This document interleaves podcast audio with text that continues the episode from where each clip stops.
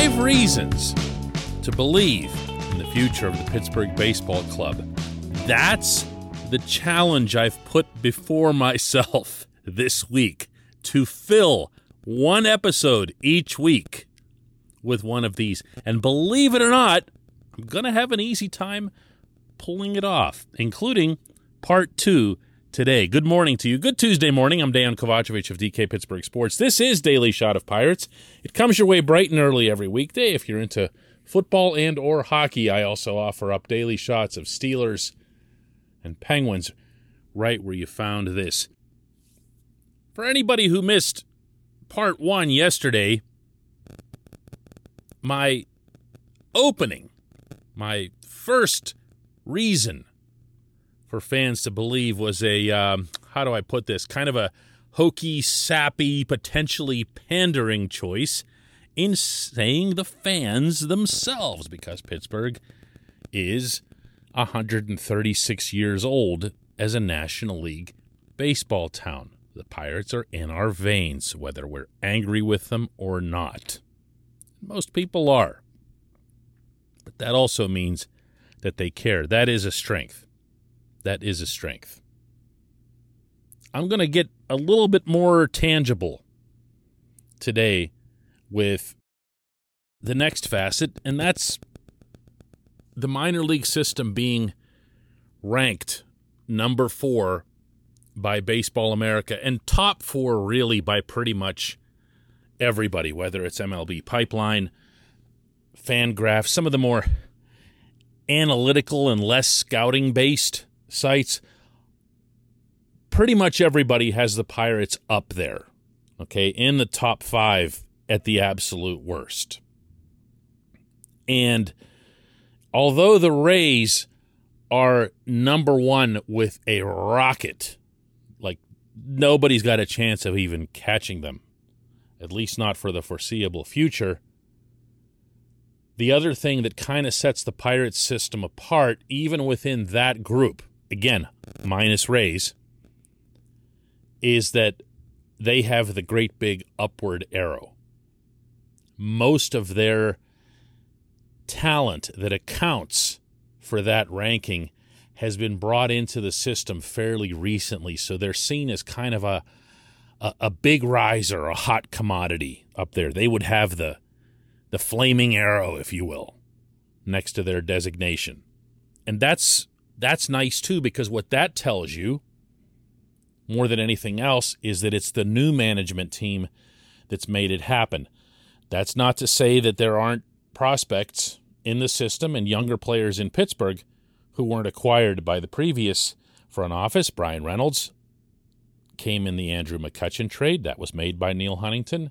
Ke'Bryan Hayes was drafted by the Neal Huntington group. But it is to say that the players at the lower levels, the ones that have everybody, including the independent ranking services, excited, are in low Class A Bradenton, high Class A Greensboro. To some extent, they did make their way up to Double A Altoona, and a couple of them even made it to Triple A Indianapolis, and two at the very end made it all the way to Pittsburgh. So we've seen these guys acquired by the new management team come in and make an impact both individually and from the team standpoint. And that, in and of itself, I know there are a lot of people, especially in Pittsburgh, with not having had more than four winning seasons in the last 30 years, who really don't even want to hear about prospects anymore. To them, it sounds like exactly the same thing as the guys before them and the guys before them. That's not what this is. That's not what this is. This is high ceiling talent, the kind that is the hardest to acquire. And that really doesn't have much at all in common with anything that had been done in Pittsburgh before this. This portion of Daily Shot of Pirates is brought to you by our friends at North Shore Tavern, home of Steak on a Stone, home of the city's best baseball based sports bar, and I'm not sure it's got fair competition. Mike Sukic is the owner, and he has the place dressed up in amazing memorabilia that he's collected over the years that he has out on display. It's beautiful from front to back, whether you're into more recent Pirates winning history, you know, the stuff from 2013 to 15, or the stuff that goes way back to the 1800s in the turn of the previous century when the Pirates fielded, quite candidly, their greatest teams. Visit North Shore Tavern directly across Federal Street from PNC Park. When you do, send me a send me a note. I'd I'd love to hear about your experience there. The next person I hear from that didn't have a great time and a great meal will be the very first. North Shore Tavern. There's a difference between sending Gerrit Cole to the Astros and getting Joe Musgrove, Colin Moran, Michael Feliz, and getting those guys back and being able to bring three of those guys immediately to PNC Park and then doing what Ben Cherington did in moving Musgrove as part of that three way trade involving the Padres and Mets for a bunch of much younger pieces who have high ceilings, but also low floors. These are the kinds of trades that were not being made under Huntington. Believe it or not, that's not even necessarily a criticism because those types of trades aren't for everybody.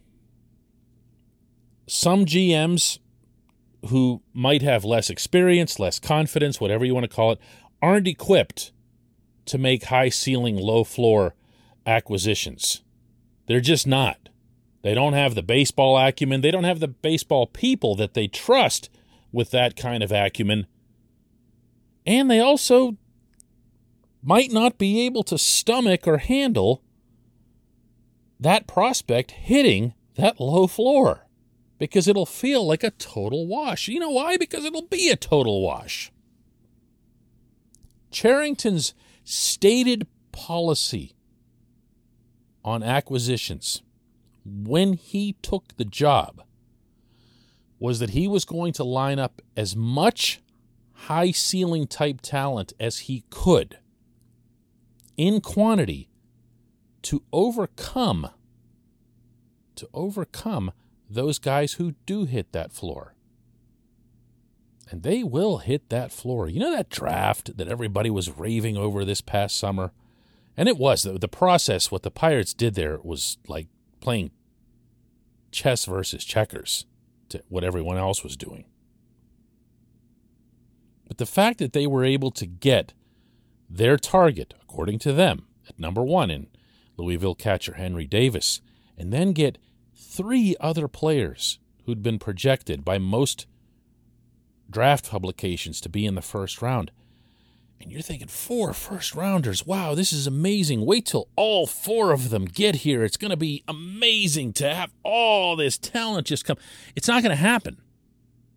It's not going to happen. I don't mean to be the wet blanket. But in a weak moment, Cherington and Steve Sanders and everybody else associated with the Pirates would admit this. It's not going to happen. If it does, it'd be a minor miracle and it would really, really buck baseball history. You just don't see everyone make it. Maybe you can arrange or ensure that they'll at least arrive in the majors. I mean, we've seen that in recent years with the Pirates with some pretty dubious first round picks. They at least get here because you hate to have a first rounder who doesn't even come knocking on the door. Doesn't mean they'll produce, it doesn't mean they'll be any good for you.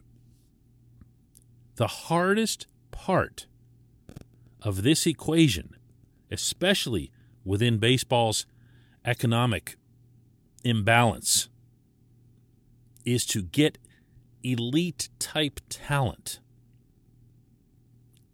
The Pirates have taken significant strides toward getting those players into the system. Getting them to Pittsburgh is another step. Keeping them in Pittsburgh, and by that I'm not talking about money, I'm talking about keeping them as in making sure that they're good enough to earn staying in the major leagues, is yet another. Once that happens, that third one, and you fill a spot on the diamond, a spot in the rotation, even a spot in the bullpen. Once you do that, you've got another piece in there. You've got another piece in there. Right now in Pittsburgh, there aren't many. There aren't many pieces. It's it's hard to get any kind of number that anyone would take seriously that would be beyond a handful. How do you attack that? Get players who have the natural God given abilities to become really, really good major leaguers. Run the risk that they won't make it because they might be missing some other components or consistencies or things that show up in certain players who mature faster than others. But bring those guys in in quantity and let them sort it out on the way up through the system. That process is underway. And to date, to date, it's been highly successful. Doesn't mean it's going to continue to be that way, but to date, it's been that. And that is another reason to believe. When we come back, just one question.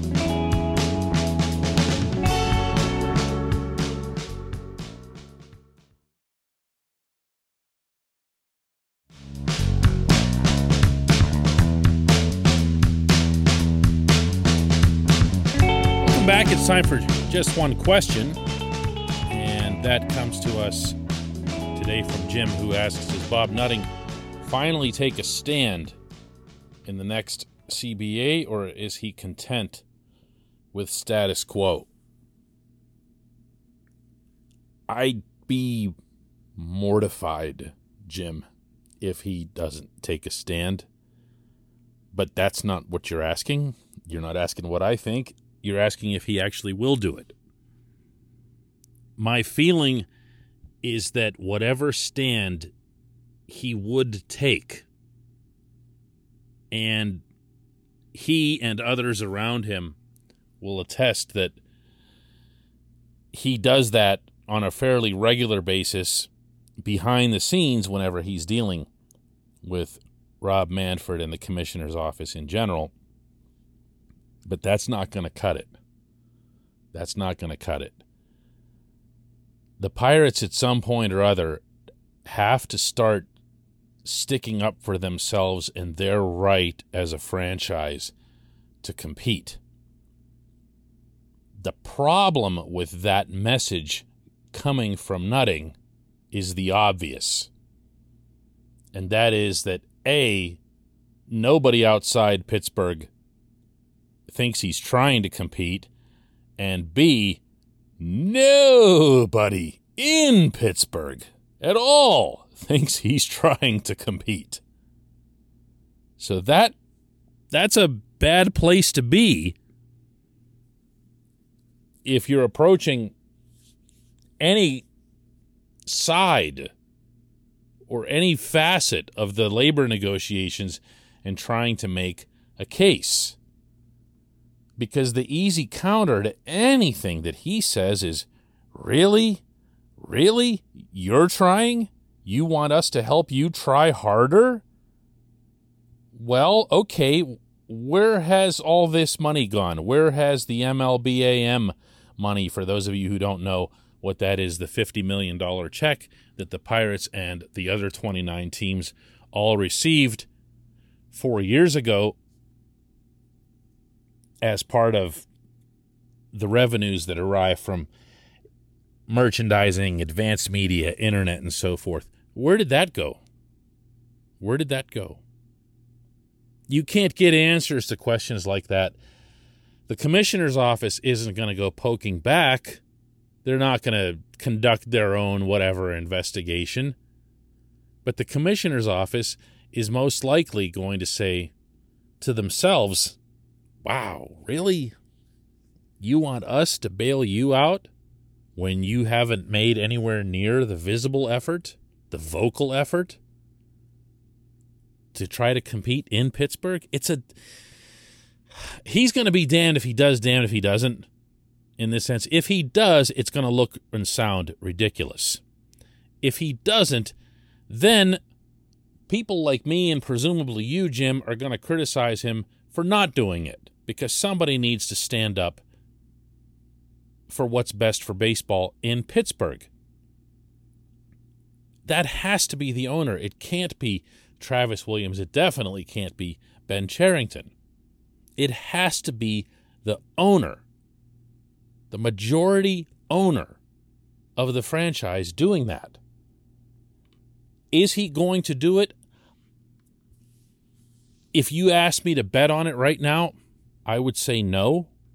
Should he do it? Hell yes.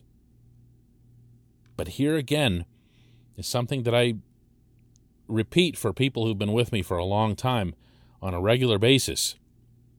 People get mad at Nutting for all the wrong things. He's not the best owner for this franchise, but it's not it's not because of payroll, or it's not just because of payroll. It's because of other stuff like this. Pittsburgh needs and deserves a fighter in that role to rail against this system, to make a difference. And that's a really, really, really hard case to make from where he sits. You could listen to the ownerships in Milwaukee and in Cincinnati, and even in St. Petersburg, Florida. Or you could say, listen, we're doing everything. Look at us. We're competing. We're beating out the Yankees and the Red Sox on a regular basis. What, what, you know, what more do you want from us? Just put in a salary cap system so we can spend like them and look out. But coming from Pittsburgh, man, that's tough. That's tough. I appreciate the question. I appreciate everybody listening to Daily Shot of Pirates. Part three of Why to Believe is coming